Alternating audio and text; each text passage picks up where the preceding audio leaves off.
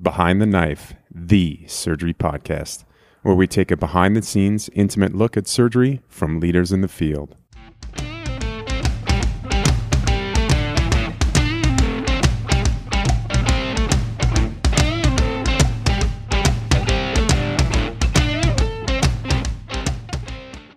Hey guys, this is Kevin. Before we get to our episode, I want to let you know about our fundraiser we are doing for our app. As you know, I've been wanting to build an app to make all of our 150 podcasts listed by topic and completely searchable. So if you're driving to work and you have oral boards coming up, you can easily access our 6 plus oral board episodes. Or if you're going driving into work thinking about the Whipple you're going to do, you can easily access Dr. Cameron discussing how he does this. Or maybe you're preparing for your M&M presentation and you have to discuss a bile duct injury. Well, you can just search bile duct injury in our app, and it will pull up all the episodes that have bile duct mentioned in them. And then you can hear Dr. Lillemoe discuss his approach to repairing a bile duct injury. We've been working on the app for a number of months. We have the design laid out, and we have most of the coding done for the Android app. Unfortunately, surgeons prefer Apple, as over 80% of our listeners listen on an Apple device. Well, this makes things more difficult and therefore expensive. When this rolls out, and hopefully in early 2018, I want everyone to be able to enjoy it for free. And the only way we can do that is if we get some support from our listeners to help us make this app possible. Through November 22nd, you can show your support for Behind the Knife by clicking on the link in the show notes to buy a shirt. It has our logo on the front and Dominate the Day across the back. $20 for a standard t-shirt and 25 for a fitted tri-blend cotton t-shirt. Check it out. Could be a good Christmas present. And thanks for your help. Hello again, this is Dominic Forte and Woo Do with our continuing coverage of the 2017 ACS Clinical Congress. Uh, today we'll be speaking to uh, Sharmila Dissanayake, who is professor and Peter C. Canizaro Chair at Texas Tech University in Lubbock, Texas. She's given two presentations over the past days about her technique for subtotal cholecystectomy, and we are so excited to have her on to discuss this. Interesting fact Dr. Dissanayake is actually the youngest chair of surgery at an academic surgical department. Welcome to Behind the Knife. So thank you, and thank you guys for having me.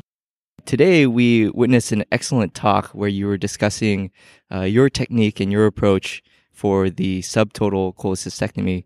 Uh, can you tell us um, in what scenarios, when you go and look inside laparoscopically, what prompts you to consider a different approach to your standard laparoscopic cholecystectomy?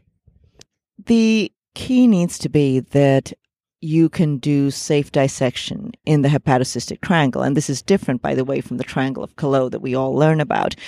If there is dense inflammation around the liver such that it's obscuring the cystic duct artery, uh, cystic artery, cystic duct, and that anatomy, you should at least stop and think about it. And something that I like to suggest to my residents for most operations is to give yourself a pause.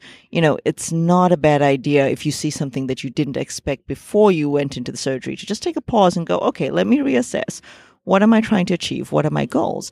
And the goals for this patient should be to safely cure their symptoms and relieve their suffering without causing them more harm. I mean, that's our goal for all our patients, right? So if you can do that with a standard cholecystectomy, great. But if you think you may not be able to do that or you may cause more harm, then you need to think of a different option. I think that's when you go to a subtotal. And you had mentioned in your in your talk that there was a paradigm shift that you were advocating for where although the total cholecystectomy can be more satisfying for the resident, that a safety first approach, cholecystectomy second approach might be the better paradigm shift. Can you speak to that a little bit? So again, it is the not the frequency of a complication, but the consequences of it that needs to be kept in mind. So common bile duct injuries, as you know, are not common. And, and even if you were to never do a subtotal and always do a total cholecystectomy, you probably wouldn't have more than one or two in your career. We would hope if, if you did, then there'd be a real problem. However, the consequence of those can be catastrophic. And often these are very major injuries that result in patient death or lifelong disability. And so in my mind, they need to be avoided at all cost. For trauma, for example, right now we talk about zero preventable deaths. I think the time is for us to think about zero preventable bile duct injuries. And if you're going to do that, then you need to have other strategies that will help you in these difficult situations. Um, and they're getting more and more common because now we do early cholecystectomy. It used to be standard to wait six to eight weeks and then come back. Now we do these early, and some of these cases are very inflamed and do force you to think of an alternate route. That's excellent. Uh, you know, you refer in your talk to the paper you published last year describing your techniques. I was wondering if you could kind of recapitulate that a little for us. Okay, so the steps of the operation. So it's very simple. I always tell people I can teach it to you in five minutes. Um, the paper is just there for you to refer to later. Um, you start by opening the gallbladder with an energy device. And I always use an energy device for all these operations. It's, it's pretty much essential. You could probably do this with cautery, but it will be a bloody mess and, and make life miserable. So with an energy device, you perforate the gallbladder high on the anterior surface you then use the energy device to cut straight across to where the gallbladder is adherent to the liver, and that's where you stop. And then you go superiorly and remove the dome of the gallbladder, leaving behind any posterior wall that's attached to the gallbladder.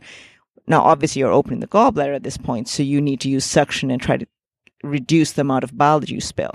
And if there are stones, as there almost certainly will be, you, I always put in a laparoscopic bag and catch all the stones at this point because there are consequences to spilled stones. You have about a 9% complication rate. If you don't pick up the stones, there's almost a 25% complication rate that can manifest up to 10 years after the operation. So you really want to not spill stones. So once you've done that, you then take your energy device and cut straight down towards the infundibulum, staying lateral and anterior.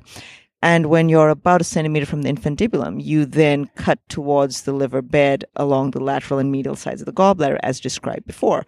Now, if you know your anatomy, you'll realize that you're going to go through the cystic artery immediately, but because you're using an energy device, that usually handles it just fine. If you see it and can clip it, that's fine too, but it's usually not necessary.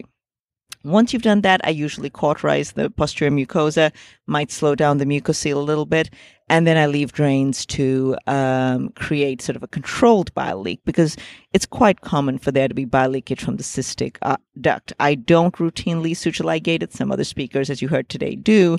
Um, I find that it usually opens up anyway, no matter what. But after a few weeks, the bile drainage slows, and you can just remove the drain, and the patient is great.